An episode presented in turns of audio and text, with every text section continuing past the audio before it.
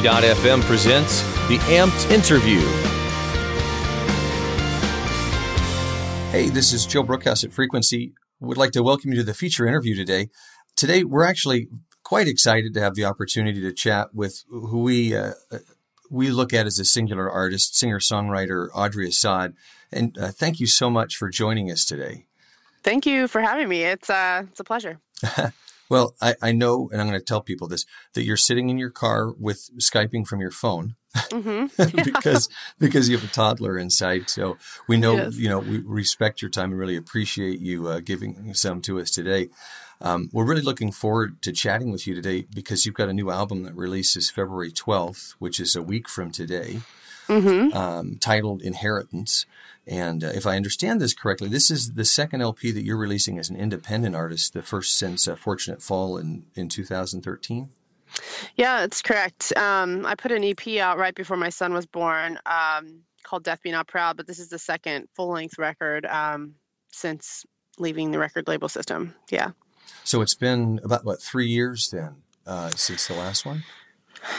I guess it has. I'm trying to do math. Is that so? Yeah, I suppose it has been. Yeah, wow. Oh, my goodness. I know.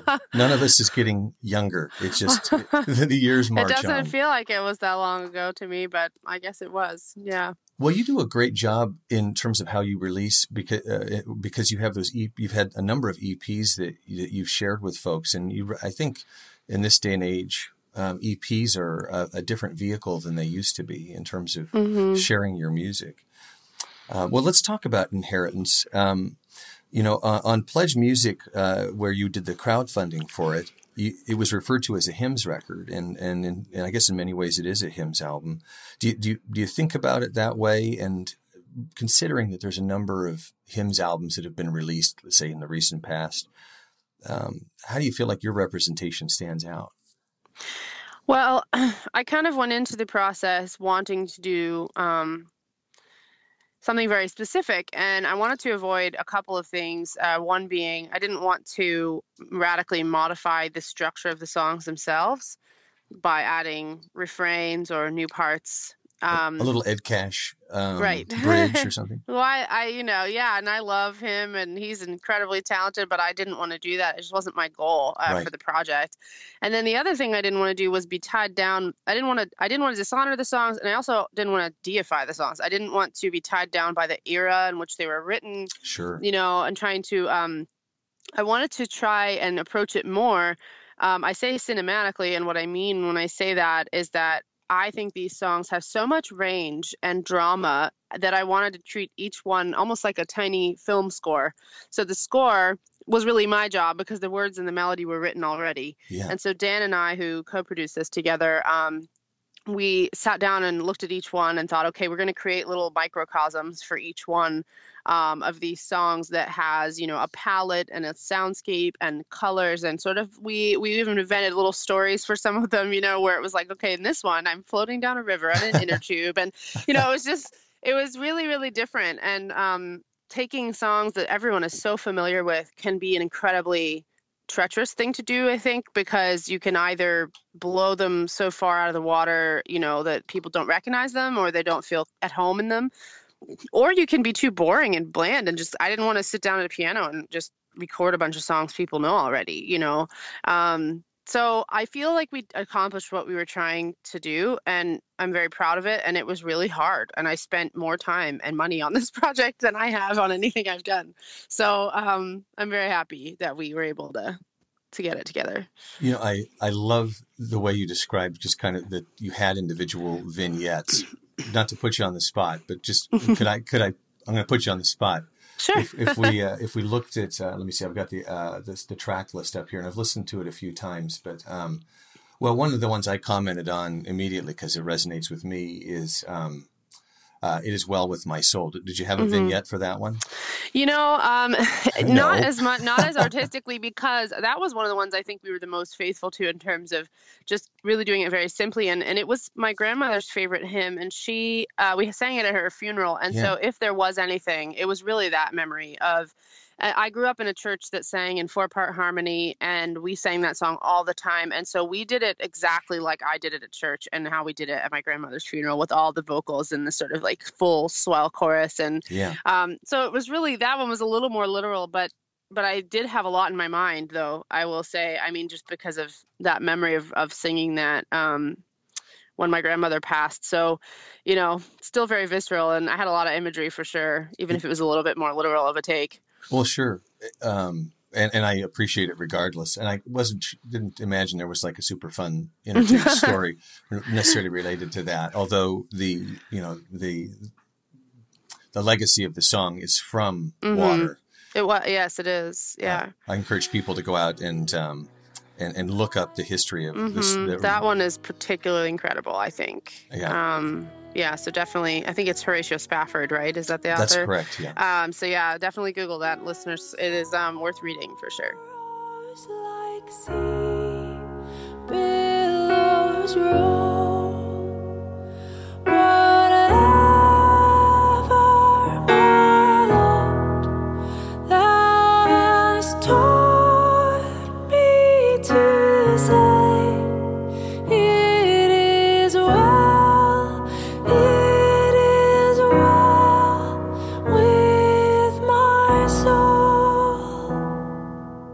Well, you mentioned kind of the legacy of the church in which you grew, and I almost feel like this album could be called Legacy, because I interpret the word inheritance as kind of your inheritance of that Brethren Church. That's exactly tradition. Yeah. That's definitely partially a reference to that. I took the word out of Be Thou My Vision, which is on the record, yeah. Thou mine inheritance now and always. But I chose the name because of the type of record it is. I felt like, there are things that get written and just kind of, whether it's theology or literature or music, and they kind of just die with their time.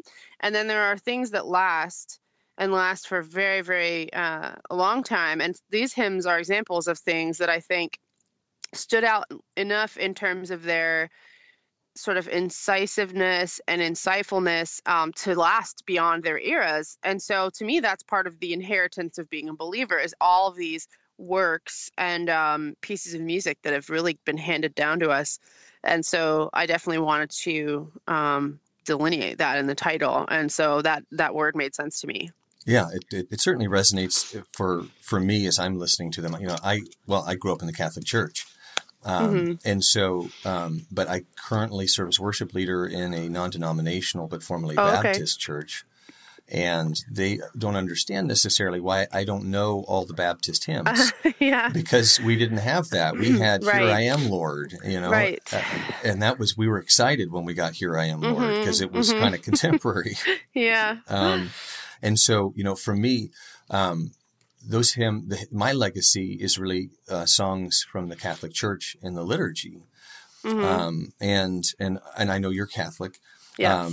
Coming from the Brethren Church, I'm curious how you, through this album, find yourself marrying kind of that instrumentless tradition of the Brethren Church with kind of the rich legacy of the liturgical music of the Catholic Church. Yeah, I mean, that was definitely as well, a challenge, because these songs for me are contextually in my memory have no music to go with them because we didn't use instruments. And so but it was kind of cool because it freed me from maybe the more Baptist tradition of just like a piano and vocals, because I didn't even grow up with that. Right. And so it was kind of like, here are these choral arrangements that I can now put music under. And so I found myself with songs like Be Thou My Vision, not using piano at all, and sort of going, okay, what can I do to make this as dreamy as I think these lyrics are, especially the last verse, which usually that's the biggest verse, like you sort of swell the most into the High King of Heaven verse. And I really was thinking, oh man, I feel like I'm reaching the top of a mountain after like a long climb and just seeing the entire valley, in the sparkling sun. That's what I was envisioning, really just sort of a heavenly image. And so I was free to sort of go, okay, we're going to bring all the drums out of this verse and just make it feel as wide and spacious as possible. And so it was kind of, because I think I was at an advantage because I didn't grow up singing these songs with a piano or an organ, and I could really just imagine new things for them. And it was really fun. That's fantastic.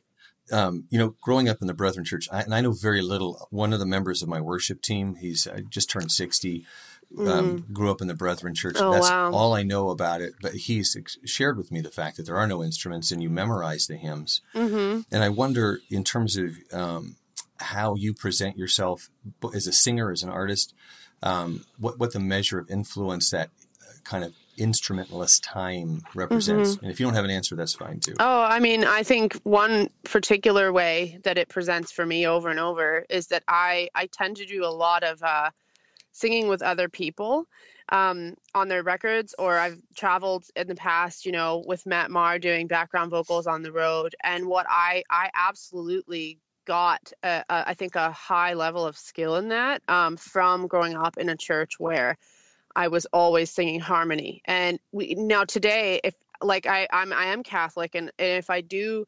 go to church or to mass and then sing a song, or even at a contemporary, maybe non-denominational church, and you kind of, if you go like, okay, just our voices, no one sings harmonies because they're not used to it. They're not reading the music and learning those parts. And even for us, you didn't even have to read music because everyone just sort of knew the different parts you sang with it. There was a real musicality to that I think absolutely influences me. And I've always been a particularly good blender. And I think it's just because I grew up having to sing that way. And so, and there's nothing more beautiful. I have so many fond memories of being at like conferences and things where there were maybe like 1,000 people, and hearing 1,000 people singing in 4-part harmony is something that I don't, if you haven't experienced it, it's absolutely gorgeous and kind of spine chilling, Oh yeah, shivers. And so it's something I'm really grateful I was given, because I think it taught me how to sing in a way,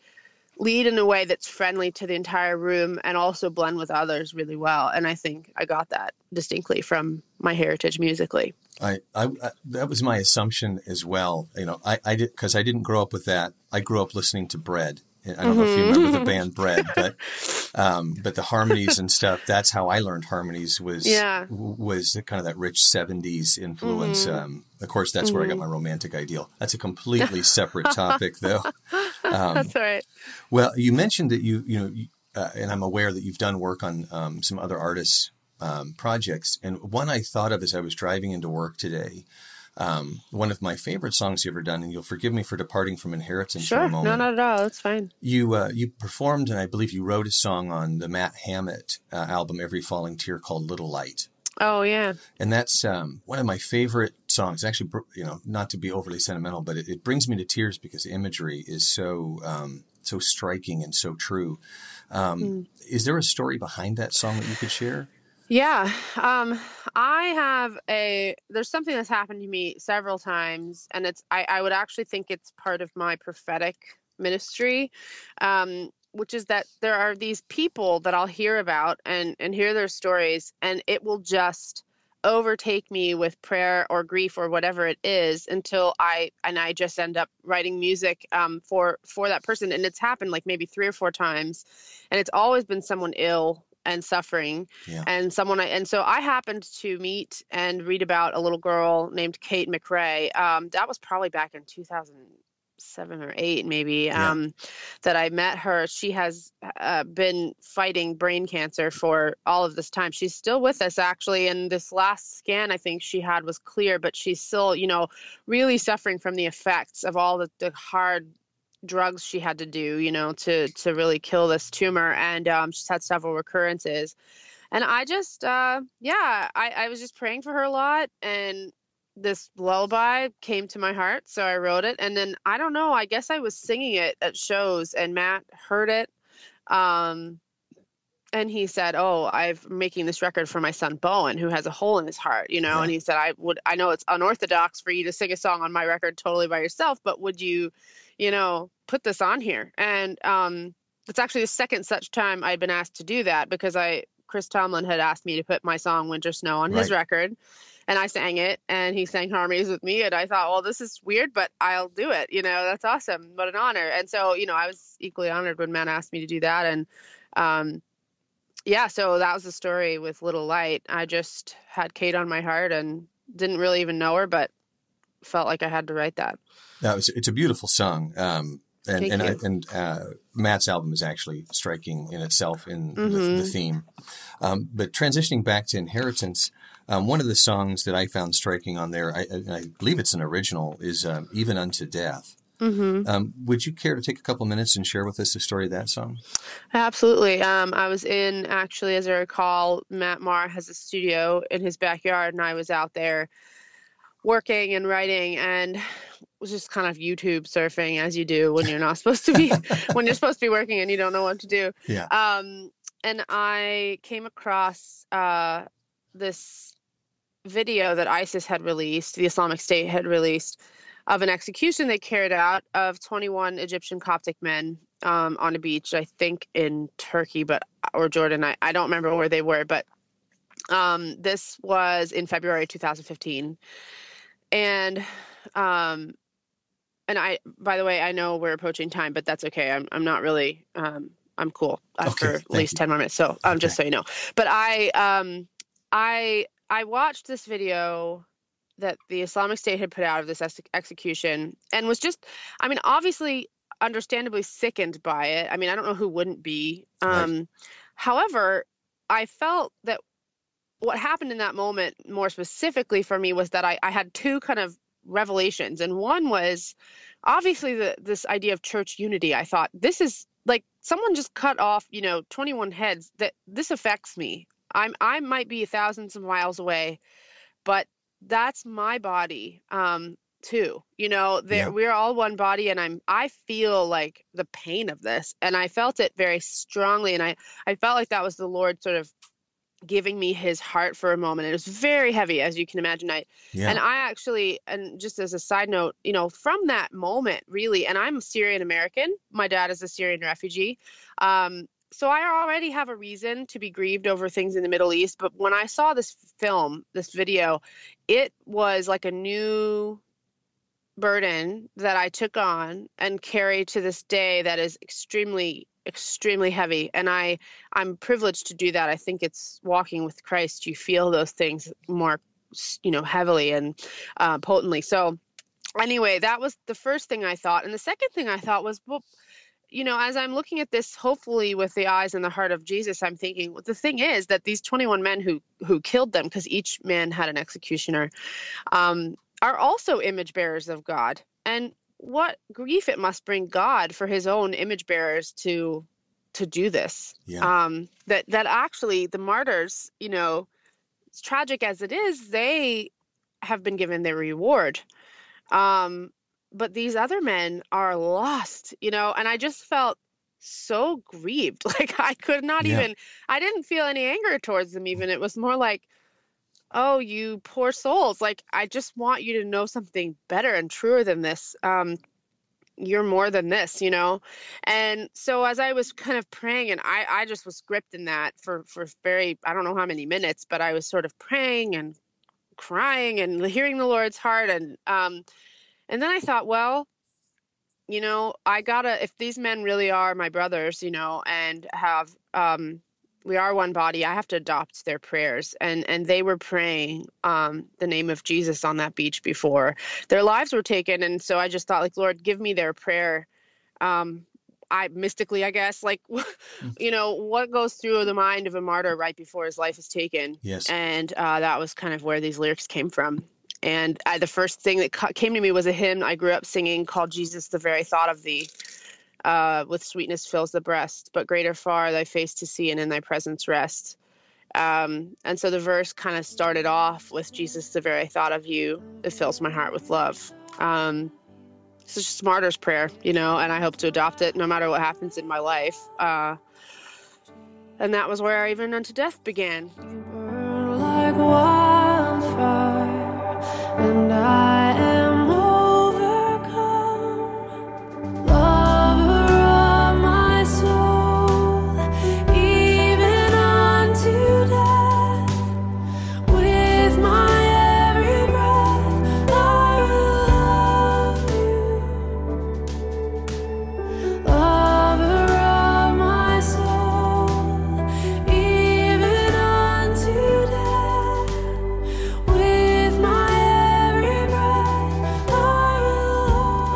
It's a lovely song, and recognizing the inspiration behind that just adds a gravity or a specific depth to it.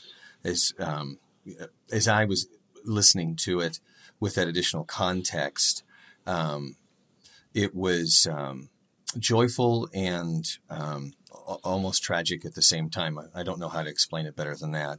Thank you.